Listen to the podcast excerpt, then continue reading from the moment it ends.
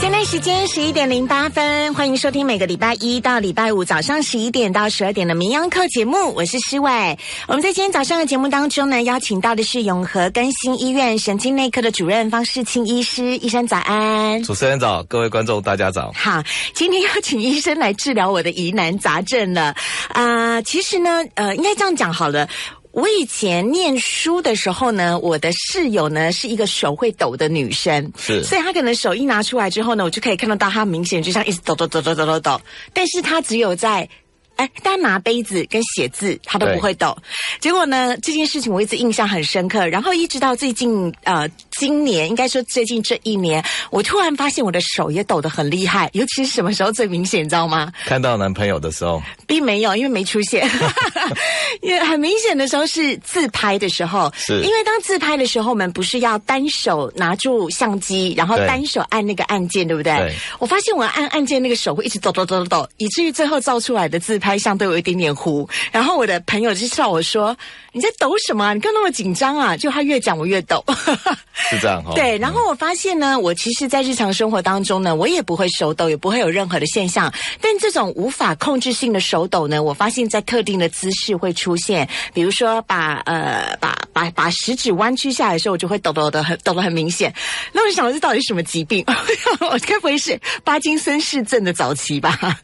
OK，你开始会担心嘛？哦，但是这抖法不太一样哈。哎，那个如果是一般的抖了哈，比较良性的抖，那个是抖二三四指啊，嗯，比较中间的手指。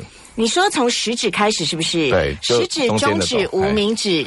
如果在抖的以抖抖的手指来讲啊，哈、嗯中间的手指大概一般的良性的抖啊，如果是大拇指的，嗯，好像在数钞票的那种抖，嗯，那是比较巴金森氏症的抖。哦，真的、啊？哎呦，哎，大可是什么时候用到大拇指？然后这还有差别，就是说，嗯，一般巴金森氏症的抖哦是放在那边都没有做动作的时候，他也会抖他就自己在抖。嗯那做动作的时候，他反而不会抖。嗯，那良性的抖相反，放在那边的时候不会抖，拿东西有一个姿势的时候，他会抖。嗯哎所以你的抖法是良性的、啊。，OK。但是呃，医生为什么会有这样的一个颤抖呢？也就是为什么食指、中指、无名指会有这样子的一个抖动，而且是在特定性的姿势才会出现？好，那就要看我们为什么不会抖了哈。嗯事实上，我们的肌肉都有屈肌跟伸肌，嗯，所以如果我们能够保持平稳哈，是我们的肌肉两边的肌肉屈跟伸的肌肉要很快的协调，嗯那这个动作要很快，才不会出现震动啊。嗯，如果它不够快的话，它就会震动。嗯，就好像你看电脑荧幕啊，它有一个固定频率在转换嘛。嗯，如果那个四十赫兹的话，你就会看到荧幕一直跳。嗯，六十赫兹以上你就没有感觉了。嗯，所以早期的电视你还会觉得在动啊。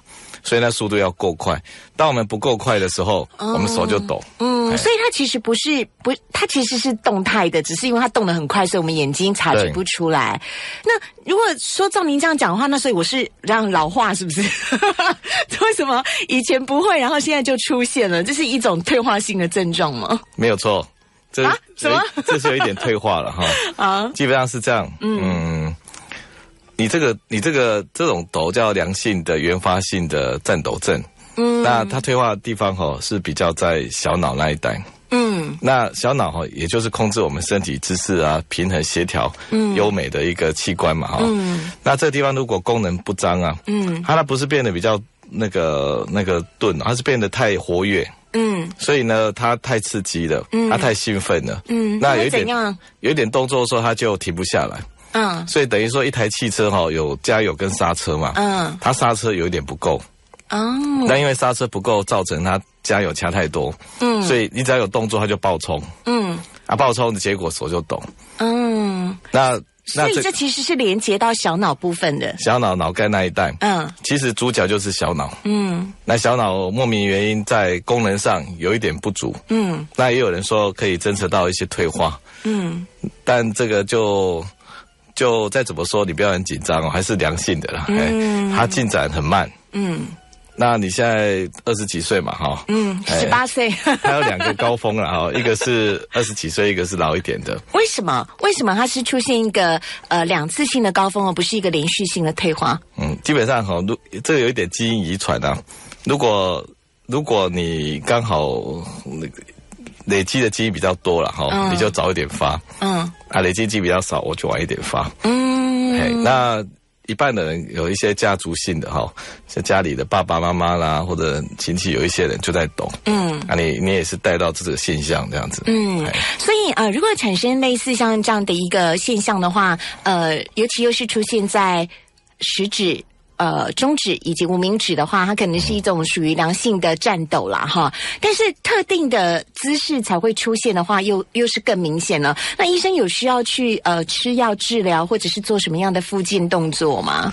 因为其实你知道吗，在日常生活当中，打字也不会受到影响，然后呃做其他事情也都不会受到影响，写字也不会。他这个良性的原发性颤抖症，它是以姿势性颤抖为主了哈、所以你在维持一个姿势不动的时候，它比较会动。嗯。那你在做动作的那个过程，那是后面严重一点才会的哦。所以你在做持续做动作比较不会，嗯，一个静止的动作姿势啊哈比较会。嗯那这个影响哦，一般会觉得被人家误以为很紧张啊哈。嗯比如说你你出去外面吃饭，你明明也不是很紧张，那个杯子一直抖，那你上去演讲指着那个 PowerPoint 啊，那个光点一直动一直动，嗯大家觉得你不知道在紧张什么，嗯啊，事实上你没有紧张啊，嗯啊，如果你紧张的话，还会再加重啊，哈、嗯那这个这个有点社交上的困扰了，嗯对你影响不大了。嗯你说一直延伸到后面变得比较严重的时候，拿个杯子一直抖，喝个汤，汤匙拿过来只剩下半汤匙，嗯。喝个水只剩下半杯，这的确是会有影响可。是那应该会等到七八十岁的时候了吧？是不是？对，应该赶快把自己嫁出去，这样子。嘿，哎，这这这两个好像没有连结哦，会抖就是会抖，所以他其实并不需要去呃吃药来做任何的治疗，也不需要做什么样的复健动作，只是会有点社交困扰而已。对自己会担心嘛，将来我得帕金森氏症之类的，嗯。事实上是差很远的哈。那在用药有一种叫做乙型阻断剂，嗯。一般我们心悸胸闷的人在吃的哈，嗯。交感神经很亢奋的人，啊，吃的时候交感神经会安定下来，嗯。那安定下来就比较不懂。嗯那这种药呢是治标的啦，就是它调整你的这个不平衡。嗯那在出出去，比如说出去跟人家吃饭啊，要上台演讲啊，你可以在之前先吃嗯啊。如果你工作跟手有关的，那也可以平常就吃啊。嗯。好，好，所以呃，像这样子的一个呃症状的话，如果真的出现的话，可以让大家去看一下这个神经内科啊、但是呢，医生也要请您跟听众朋友来稍微的做一下区分了。你刚刚说，如果抖的是大拇指，而且是不做任何动作的时候，大拇指也在抖，这比较类似像帕金森氏症的早期嘛，对不对？对那还有另外的一个症状，呃，这个也是要看神经内科嘛，对不对？对还有另外一个是甲状腺亢进，甲状腺亢进也容易会出现类似像这样的情形吗？嗯，甲状腺亢进哈，几乎全身都在抖了。啊，抖。因为它等于是代谢率提高嘛，嗯，所以全身的神经、肌肉、内脏功能全部都变得很活跃，嗯。所以人会因为紧张、流汗、抖，然后变瘦之类的哈，嗯。所以这抖只是附属在整体的甲状腺症状之一的。嗯。你如果你全全部都没有，人很轻松，那就单纯抖，嗯。然后姿势性的抖，那看起来还不到甲状腺，嗯。不过一般都会做一个筛检呢，嗯，好，呃，所以如果说你除了手抖之外，还伴随着体重减轻、冒汗等等的症状，或许可以抽血去验一个甲状腺。因为我问了我身边的医师啊，他们第一个建议我的都是要叫我去验甲状腺，我就想说，我才刚验过，明明就没问题。所以呃，其实像这样的一个情形，它手抖背后的因素有。很多种不同的原因所在啦，哈。对对，好，那医生也要来请教一下哦，这个手抖的部分呢，除了我们刚刚讲到的这种呃属于良性的颤抖之外呢，还有没有其他的一些有没有可能的因素？会不会是跟服用药物，甚至是比如说我们讲的呃咖啡因中毒？呃，咖啡喝太多、酒精中毒会有一些的关系呢？因为电影好像都是这样演的。是，基本上是这样哈。你、你如果在很紧张的时候，有一种生理性的抖了哈，因为我们紧张的时候，交感神经会高起来嘛，因为我们那个交感神经高，饿肚子也会嘛，喝咖啡因也会嘛，嗯所以我们很紧张的时候就会抖。我们都有经验嘛，嗯，这种叫生理性的抖，嗯，那甲状腺高也可以说这一类型的了哈，嗯，那另外有些药物会让你交感神经高起来啊，嗯，那种药物，比如像气管扩张剂，嗯。你在感冒啊、气喘的时候，医生会开给你吃啊，我之前吃气管扩张剂是心悸的，超厉害，那心脏好像感觉要从胸口跳出来了那样子。因为气管扩张哈，要刺激你的那个交感神经，嗯，所以刺激交感神经让气管扩张，嗯，但是同时会让你心悸跟那个手抖、全身抖，嗯，好，所以呃，除了除了气管扩张剂之外，还有其他什么样的药物也有也有可能性呢？呃，其他药就比较特殊了哈，比如说一些。一些影响到心情的药啊，多巴胺的药啊，或者说你平常在吃镇静剂，嗯，那你突然不吃，那也会有反所谓药物的这个所谓。啊，戒断的症候群，嗯，哦啊，突吃了长期的镇定剂，突然不吃也会整个紧张起来，也会抖，嗯，好，所以也是要看你所服用的药物是什么，跟医生来做个讨论。那我刚刚所提到那种所谓的呃电视电影上面演的咖啡因中毒、酒精中毒，这又有可能会在现实的生活当中发生吗？酒精是这样子哈，酒精你看喝酒的人常会抖嘛哈，嗯，因为酒精很容易破坏他的小脑。所以，他小脑的皮层被破坏，哦，那个整个小脑会变得很活跃呢。嗯，所以它并不是不活跃，变得更活跃。嗯，然后呢，功能不佳又很活跃，很敏感就对了。嗯，所以病人呢，哇，整天看他在抖，然后不太稳。嗯，小脑功能也降低。但是喝酒了才会抖，还是不喝酒的时候会抖？还是喝了酒就不抖？不是，长期喝酒把小脑弄坏了抖。嗯，但是说在，但是他不管喝不喝酒都会抖，是不是？对，但是酒精本身又有镇静神经的功能。嗯，我说长期喝酒把小脑弄坏那是一回事嘛。那平常像你这样子有良性颤抖。症的人哈，你如果喝点酒的时候，你会比较不懂。我下次试验看看。但你目目前你还不明显呢哈。嗯。你如果等以后明显的时候，你喝酒说，哎，奇怪，怎么变得比较好？嗯。因为你的神经哈，因为酒精得到暂时性的安定。嗯，但这不是好方法了哈。嗯，但那种酒精中毒者，他是什么时候会开始产生手抖的症状啊？哦，他如果比如说长期酗酒嘛，喝二十年，那小脑整个退化，嗯，因为小脑很对酒精敏感嘛，嗯，那退化之后走路也走不稳啊，嗯，最严重最啊就全身抖走不稳，那就变成不只是抖而已啊，它是有小脑萎缩退化的症候群啊，嗯。那那这个他比如说他去指东西的时候，他都不会一次到位啊，嗯，他都会抖，嗯，那个抖哦不是知识性的抖，有动作性的抖，嗯，他比如说他指鼻子，他指不到，就一直晃，嗯，哦，拿东西要接近那个物体，一直晃，嗯，这叫动作性颤抖症，嗯，就是呃酒精伤害了小脑，让小脑退化所产生的症状，是不是？对，所以颤抖症如果以动作来分哦，就分这三大类，嗯，一个是哈静止性颤抖症，就你放在那边。就开始抖，那巴金森氏症就是这样子。嗯，那他反而去做动作比较不抖，早期是这样。那这种良性的这个原发性的颤抖症呢，它是姿势性的抖，比如说你拿手机拍，那个手不动嘛，那时候开始抖。嗯。那小脑的抖是动作性的抖，也就是去指向一个目标的时候，它指不到，它会晃。嗯，哦，小脑功能不佳的时候，嗯，所以有这三种不同的类型。嗯，哎，那那种像咖啡因或者是茶喝太多的话，咖啡喝太多的话，有可能会产生类似手抖的症状吗？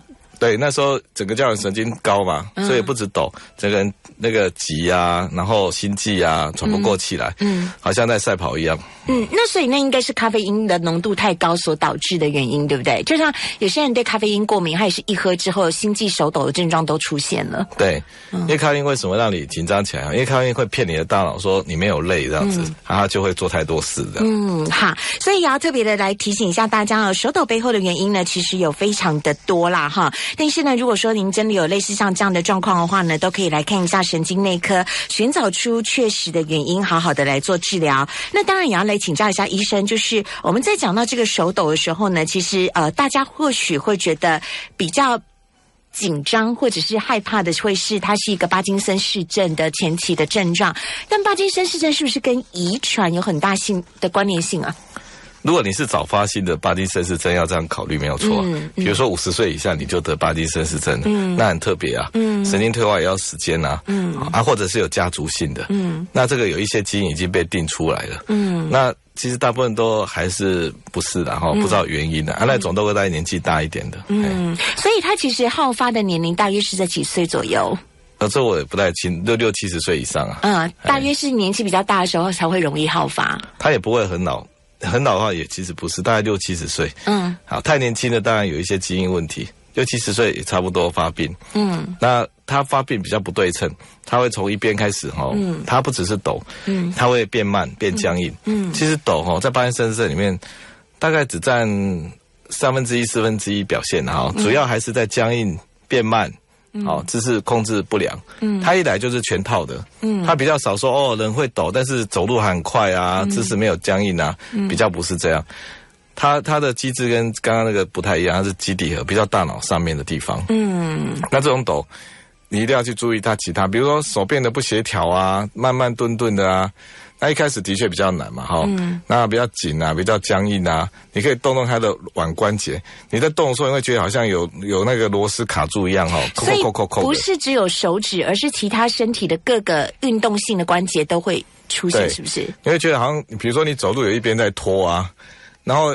一边正常，另外一边好像都跟不上啊。嗯，因为我们脑袋是两个嘛，有左脑右脑啊。嗯，一边的脑袋有一点不够力了。嗯，那那边就会拖。嗯，它是相反的那一边哈，右脑管左手左脚，它就用拖的。嗯，啊，变不协调，一开始的确不容易看出来。嗯，那这个也有一些很专业的检查啦，就是可以针对多巴胺的大脑扫描。嗯，它可以提供你一些资讯啊，定量的资讯。嘿，嗯，那用药物也不错，用药物如果可以马上改善。那也是那个巴金森氏症的倾向。嗯。他如果是这种战颤抖症的原发性颤抖症，吃巴金森药都没有效果。嗯，所以巴金森氏症有很好的药物是可以在初期就做有效的控制，是不是？对，因为他缺乏多巴胺嘛。嗯，那你直接给他多巴胺的药或者是刺激剂，效果应该要很明显。嗯，如果效果不明显，也不典型。嗯，应该要明显。嗯，因为我真的是遇到有朋友，他们家族里面就是有呃所谓的巴金森氏症，那因为长辈有在照顾的时候，相对的也看得到长。长辈罹患巴金森氏症的时候的辛苦，因此就会比较担心，说自己是否也会有类似同样的情形。所以，如果真的是出现了像这种呃行动上面的不协调，甚至是手抖或者是呃手腕关节的各个地方僵硬，呃，对，觉得僵硬的话，其实就是赶快去看神经内科做个检查。但是这个是临床上面的检查，或者是它是抽血可以验得出来的。呃，抽血没办法验，那那那是要看临床上症状喽。主要还是看临床上症状啊。嗯，就。其实神经科跟皮肤科一样，都是靠眼睛在看的哈。嗯。那脑袋的扫描呢？呃，也是很高科技的东西了哈。嗯。那可以定量你的多巴胺的浓度。嗯。那其他抽血是没办法。什么样脑袋的扫描呢？有一种有一种合合一的检查哦，它可以知道什么叫合一？核子医学啊，它可以利用打那些放射性元素的的药到到身体里面，然后它。会定量出，会看到那个图哦，你多巴胺浓度的多少？嗯，所以有时候常看到一边变变小，变就是相对上差很多了。嗯，啊，它它可以嗯告诉你现在的程度到哪里？嗯，你多巴胺的的那个细胞啊，目前的损害到什么程度？哎，所以这样的检查还蛮酷的，它直接可以看得出来你的多巴胺的大脑容量还有多少，对不对？对。这这等于是知道说到底是不是呃真的巴金森氏症，以及到底需不需要来做补充？对，他对巴金森氏症跟不是巴金森氏症可以做有效的区别。这个检查已经很普遍了吗？不是很普遍。嗯，呃，在台湾。叫得出大名的医学中心都可以哦，了解哈啊，所以这也是可以提供给呃听众朋友来做参考啦。不过巴金森氏症跟阿兹海默症两个比较常常被呃联想在一起，因为他们对于后来的脑部退化，也就是大家常常听到的失智症是比较有关系的。但是呢，巴金森氏症它比较让大家觉得说是从动作开始退化到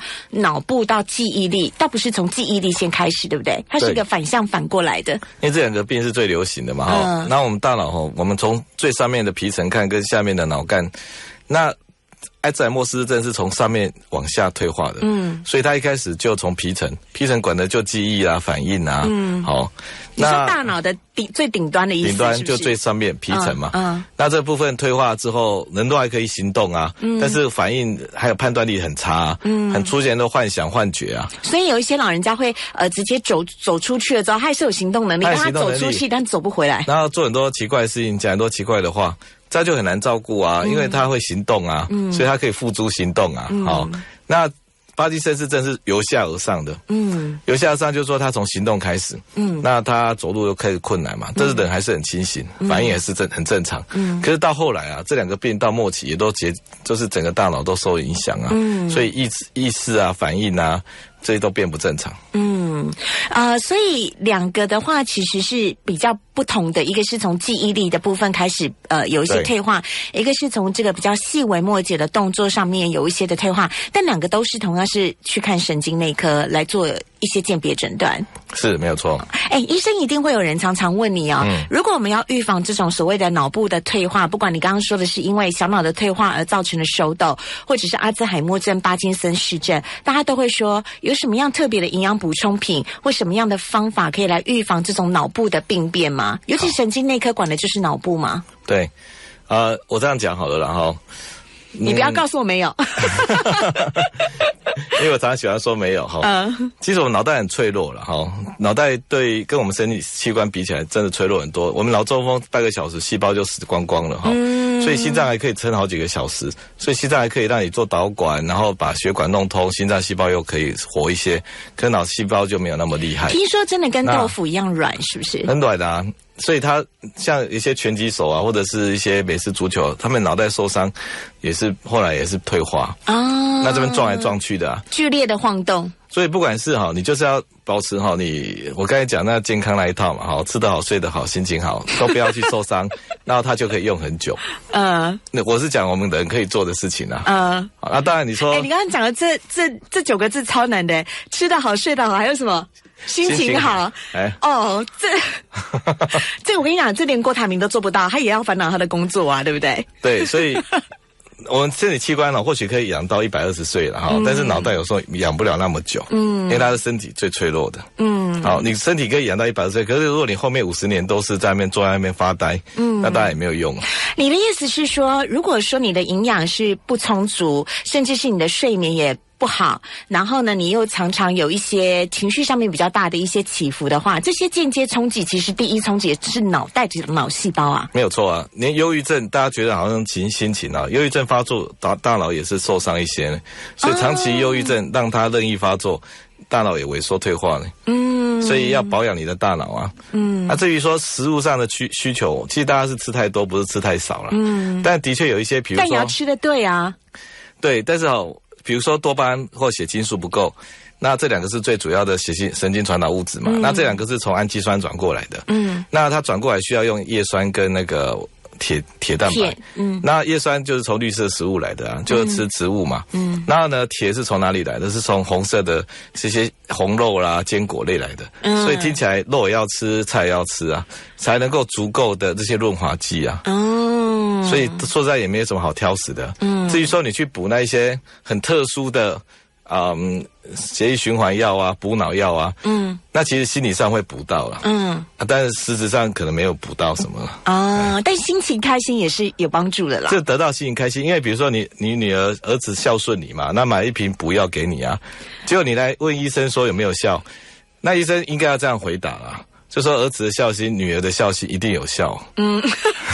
但是吃完这一瓶就不用再买啊！不是，但是希望不要是来路不明的偏方草药，这个我比较会担心一点啦。小孩子的孝心哦，比什么药都有效啊！我跟你讲，就算毒药也要吞下去啊！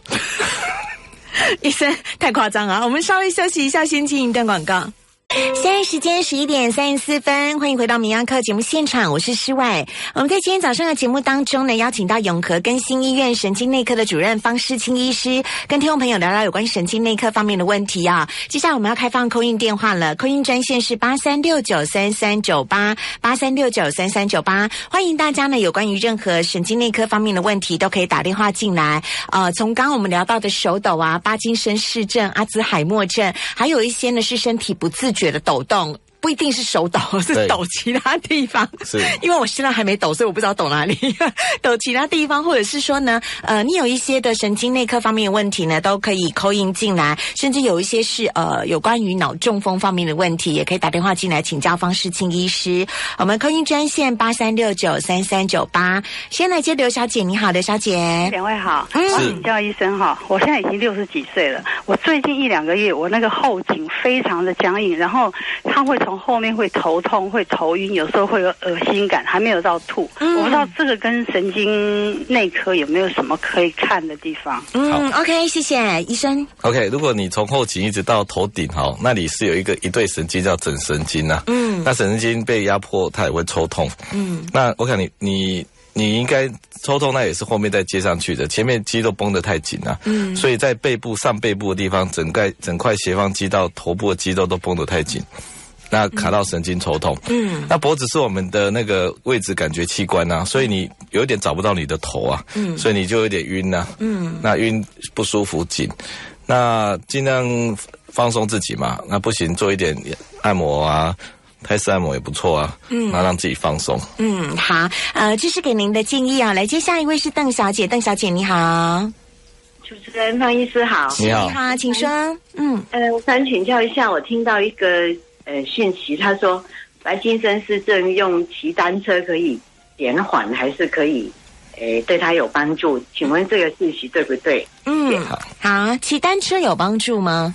那可能是单车公司的一些宣传哈，不过没有关系，做运动都有帮助啊。其实最有帮助应该是打太极拳啊。哎，为什么？等一下，我礼拜一呃礼拜几，我才在节目当中邀请到台大的孙伟仁医师，你们两个是串通好了，是不是？我我替他铺这个梗这样子哈，因为我们巴金森氏症它主要多巴胺低哈，它除了运动功能执行上有困难，它也会啊忘记我们身体的位置啊。嗯，所以他找不到你的手脚啊，嗯，所以你走路也浮浮的、怕怕的啊，嗯，他关节僵硬、紧紧的，这些都是感觉系统没有整合，嗯，那怎么帮助你找到你的手脚关节呢？嗯，太极拳慢慢来啊，嗯，所以他就是要你一个动作一个动作去感应、感受你的关节在哪里，嗯，这个东西做好一定是进步的啦，嗯，所以你的意思是说，呃。倒不是说真的是走打太极拳，应该说运动，然后可以让有意识的运运用到身体的每一个部位，这件事情会刺激你的脑袋，是不是？但是运动，因为有些是属于体力爆发力那一种的，但是太极拳是注重协调性的啊。那它这个这个这个过程哦，是你的运动的整个过程都都是啊用力在帮助巴金森氏症上，嗯，所以非常好的一个运动。我是早点去学好了。其实只要老一点的人都会忘记自己身体的位置啊，嗯，好像整个身体要散掉一样，嗯，所以需要靠太极拳来找回来我们的身体。了解，好，我们来接罗先生，你好，罗先生。喂，医师好，四位好，请说。嗯，哎，医师，上次那个医师有讲到那个老人家就是不方便行动，然后也不常晒太阳的话，可以补充维生素 D，对，来帮助就会有。就对老人家会非常非常有帮助。后来我们去问医生，医生说这个维生素 D 的说法有很多。那我们请医生开，那医生是说应该是没有必要啦。那我想请教一下，意思就是说，呃，还是说我们自己去买来试试看呢？那诶，要怎么买？买这样的剂量？麻烦医师再解释一次。那我在线上听，谢谢。好。我们其实，因为我们台湾人也不太喜欢晒太阳嘛，哈。那一般足够的量，必须要晒大大大太阳底下，短衣短裤晒半小时啊，才过一天基本的量。这种太阳会晒伤吧？那如果要吃吃食物补充，要吃六七个蛋呐，哈。所以其实是补不够，所以大部分的。大概六七成、七八成的都是安得不够的量的。嗯，那不够会怎么样呢？我们的肌肉、骨头、免疫力都不够好，所以我们年纪大开始走不走不动啊，因为脚都用拖的啊，大腿无力啊，那走路踉跄啊。那 D 三要用营养型的 D 三，不是那种啊肾功能差在吃的那种专业的 D 三，要营养型 D 三。嗯，那 D 三呢，一天至少要八百单位。那台湾因为不知道为什么有上限，嗯，所以你在。药药局里面买得到，就是最高就八百单位，嗯，啊，八百单位就是一颗，嗯，好，那说实在也也不知道怎么说，呃，代购的网站当然有卖高单位的维他命，那你就是因为它是长效的嘛，所以你等于一天至少有八百一千单位，你自己算算看嘛，嗯，要吃到那个量，比如说你买一颗五千单位的，嗯，一个礼拜大概吃两颗，嗯，不用说每天吃嘛，嗯，价格也比较。实惠一点的哈，嗯，所以就去买，自己买自己补。啊，至于抽血也可以验呐，嗯，血液里面也可以验你维他命 D 三的。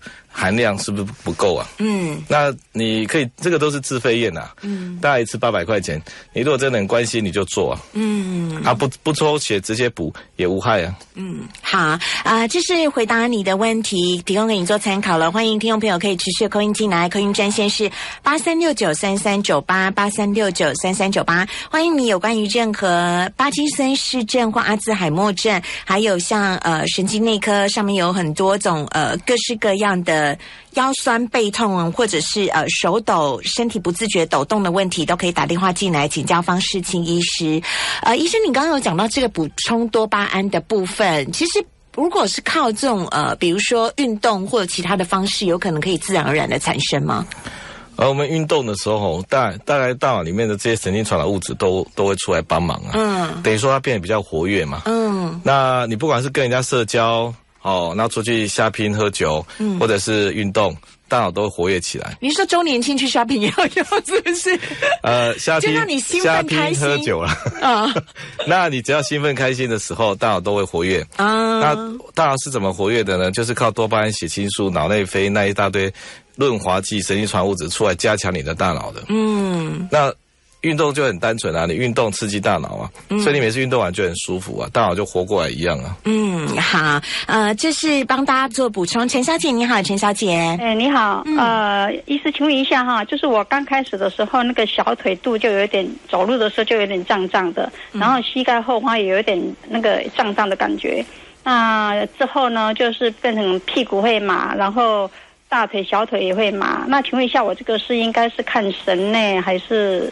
看哪一科呢？好，基本上哦，你从屁股一直到小腿，那整个范围是坐骨神经管的啊。嗯，所以你诊断的坐骨神经有症状，那可能卡到神经了。嗯，那卡到有两个点，一个是屁股那梨状肌的地方，坐的地方，还有一个是比较腰椎、肩椎的地方。嗯，那看神经科。呃，神经内科了哈，因为神经内科会先把你的症状区分的比较细一点，嗯，啊，包含做神经传导的检查跟肌电图，看你神经受伤的情况，嗯，那这样比较精密一点呢。所以是看神经内科，请医生帮你做个彻底的检查。应该要这样做啊，嗯，因为你有时候。从直接从外科系统、骨科或神经外科，他们可能去去做腰椎核磁共振扫描，然后看到有一些结构上的变化，那就直接去开刀，跳过了前面功能性的一些检查。嗯，好啊，来接下一位是段小姐，段小姐你好，喂，你好，是，你好，请说。呃，我想请问一下医生，就是如果是长辈有那个失智症的话，嗯，就是到呃，他现在是中期。中期的话，就是吞咽上有时候喝水会比较容易呛到。嗯，对，那这个有改善的方式吗？它是什么样的原因引起的失智症呢？就是年纪比较大了。自然性的退化是不是？对对对，嗯，我想这个功能到这个地步啊，中期以后啊，开始吞咽困难，就吃不下嘛，啊，勉强吃会呛到会咳啊，啊，甚至吸入性肺炎。那神经本身是没有办法那个改善的，但是不要去吃一些让它更退化的药，比如说镇静剂啦，好，或者是很多精神药啊，啊，吃的会更笨更钝一点。那再来就是说，吃东西就是喂食的食物要准备好嘛。如果你是水的，那一定很容易呛啊，因为那反射就是比较不容不容易吞。你要用一些像可以加到水里面，比如说在药局买得到叫快凝宝，很很快凝结的宝贝啊，快凝宝。那加在水里面，它就变成果冻状啊。嗯。那一块一块果冻去喝啊，啊去吃啊。一块一块的果冻的水啊。等于水变成果冻啊，你要吃果冻，不是吃水啊。嗯。好，那这样。果冻不会去呛到啊，所以用果冻来取代水，不是吃吃果冻啊，是把水加快凝宝之后变果冻状，好变胶状，现在像菜燕一样，以前那一种哈。嗯，那食物上也是稀饭啊，然后就是啊一口一口喂啊，那吃的时候要坐起来啊，头低低的小口喂，嗯，这样就做是尽力做这样的事情嗯，好啊，这是呃回复段小姐的，我们先稍微休息一下，进一段广告。现在时间十一点四十七分，欢迎回到《名扬课》节目现场，我是诗伟。我们在今天节目当中邀请到的是永和更新医院神经内科主任方世清医师，跟听众朋友呢聊聊有关于呃神经内科方面的问题。啊，神经内科管的范围非常的广，基本基本上只要疑难杂症都会跑到这边来。对对对对对，所以呃，各式各样的疼痛、腰酸背痛、阿兹海默症、巴金森氏症，你看失智症，我的手又抖，各式各样的症状都可以打电话进来，请教方世庆医师。我们客运专线是八三六九三三九八，先来接吴小姐，你好，吴小姐。嗨，方医师好，主持人好，你好，今年五十二岁，你从小到大就觉得睡觉，刚刚睡觉。睡快睡着的时候，觉得那个好像自己从溜滑梯上面很高的地方这样掉下来，然后脚就会很用力的抽动一下，抽到连身体都会都会有很明显的感觉，然后不是麻是抽动，嗯，让让我醒来，然后让我睡睡觉睡眠中断，然后隔天早上精神就会不好，嗯，记忆力也也会比较不好，这样。是。好，OK，谢谢。好，你今天问这问题太好了哈，那而且很有缘来在电台上这样问哈。基本上你在睡觉当中，你突然觉得掉下来，还有脚会抽动，是因为你在睡觉当中，你的大脑哈突然没有办法掌控到你的全身的感觉，你就忘了你的身体啊。那这在什么？这什么东西管的呢？这在你的大脑比较中间下视丘那一带，多巴胺不够，所以到到到晚上的时候，多巴胺降得太低，找不到你的身体，所以它掉下来。那身体找不到，它就会用动作抽筋啊、动啊、酸啊、紧啊，来提醒你说我在哪里。嗯，所以晚上都要搞这件事情。嗯，你可以来看神经内科了哈，腿部凝症候群的这种类型的，嗯，多巴胺不够。嗯，那整个晚上发生叫夜晚症候群。嗯，哎，腿不宁症候群，腿不安宁的意思。腿不安宁，但事实上是脑袋不安宁啊。OK，好，呃，提供给吴小姐做参考了，可以去看一下神经内科做个检查。来接张小姐，你好，张小姐。哎，是两位好，你好。那个医生，我想请问一下，我两个月前哈心脏开刀就传统换瓣膜哈，那恢复的时候就变成说我的那个脚。尤其是左脚就很沉重，我住三楼就变成那个很僵硬沉重哈。嗯。那我去问心脏那个就开刀的医生呢，他说去找脑神经内科，好像就对，该不跟他的事了。对。那可是我又在想，因为我有那个类风湿关节炎，嗯嗯嗯，所以我在想那个是类风湿关节还是不知道呢？就说这个这个。心脏就是传统开刀，整个那个切开，然后恢复的时候，那个脚很沉重。了解，因为你心脏去开刀是大刀嘛，嗯，那你一定休息了很久嘛，嗯。那休息很久，你本来比如说那些关节啊，也比较退化，它也比较没有去动它，它比较变得比较紧，比较僵硬一点。嗯，那说不定肌肉也流失了一些啊，所以你整个运作上就卡卡的。嗯，那大脑以前还可以，现在老了也不够力了，所以那需要花点时间。所以你是多系统的问题啊，嗯，你听起来没有那么明确啊。嗯，所以从骨关节、肌肉、大脑功能综合起来，因为长期休息。你现在就逐渐走走走，每天出去走走到顺了就好了。嗯，如果好不了，变严重，表示背后有什么什么其他的病发展出来嗯，这时候再来研究。好啊，刘小姐你好，刘小姐，两位好。嗨，方医师，我是刚刚第一个打电话来哈，因为我很痛苦。所以我想请医师，大约是不是口述？我应该按摩哪一个部位？大约用什么方法按摩可以放松？你说那个后颈部很痛、很痛的部分嘛？我觉得很紧绷。对对对，当然痛上加痛啊！好吧，痛用痛止痛啊！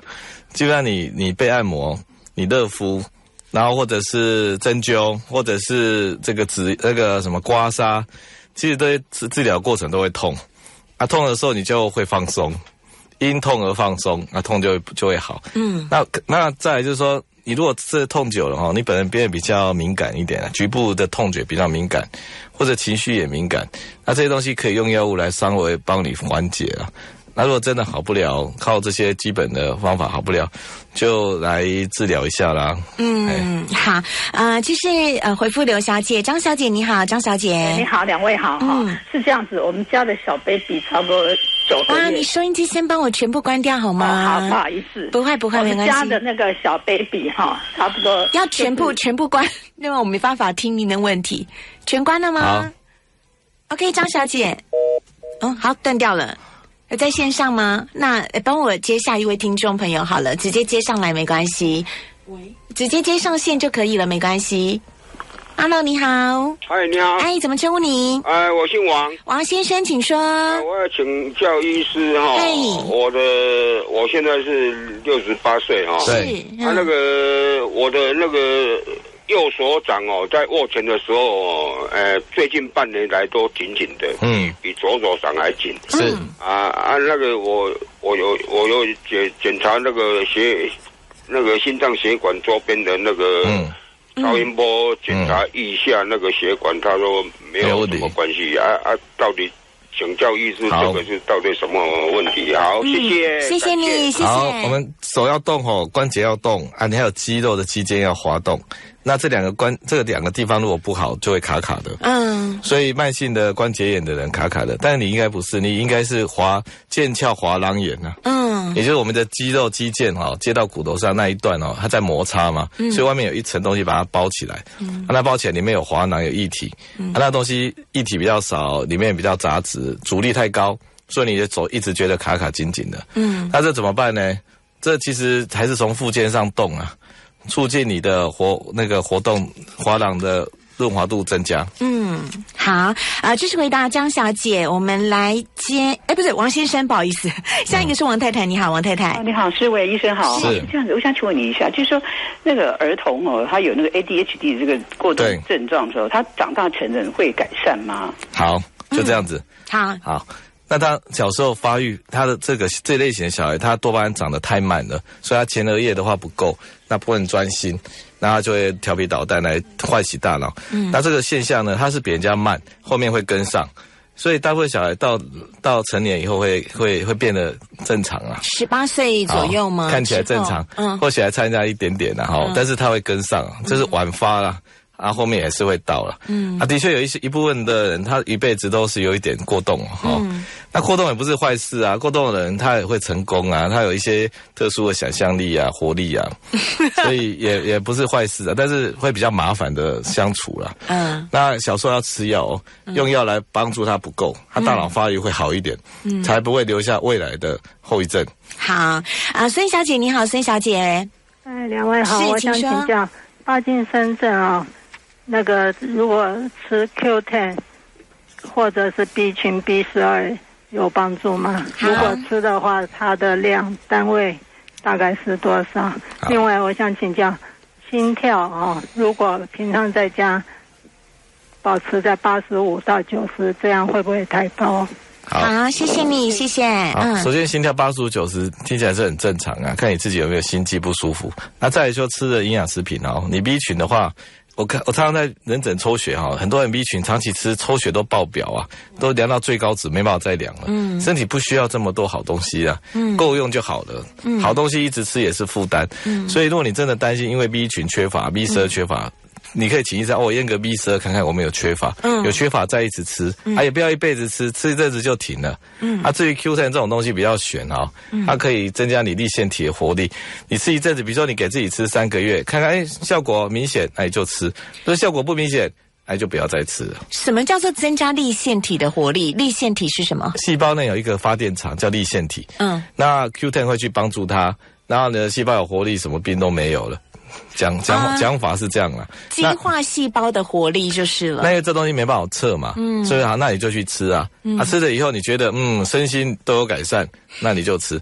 啊，如果吃的都没有一样，都一样，你不要一直吃啊。嗯，大概给自己试试看的机会，这样子而已。嗯，好啊，继续回答呃孙小姐的问题啊。不好意思，今天因为时间的关系呢，没有办法再多接听众朋友的电话了。但是呢，如果说您还有任何，比如说呃一些腰酸背痛、手抖，或者是呃任何失智症方面的问题呢，都可以去看神经内科来做个更详细的检查。但我觉得刚刚医生呢在节目中哦所做的呃建议很好。其实不管是任何的一一些。的疾病啦，真的是能够吃得好。睡得好，然后心情保持愉快，真的很重要。当然还有适当的运动。刚刚我们也说到说，比如说帕金森氏症的话，做太极拳的话就还蛮适合的。都希望可以提供给听众朋友一些的建议，不要光只有听。其实这些事情都是要实际去做了之后，他才会知道对你的身体到底是否真的有效啦。不然用天天爱聊哈。好，好，在今天节目当中呢，也非常的谢谢我们和更新医院神经内科的主任方世清医师带来这么多精彩内容。谢谢医生，谢谢各位，拜拜。再见。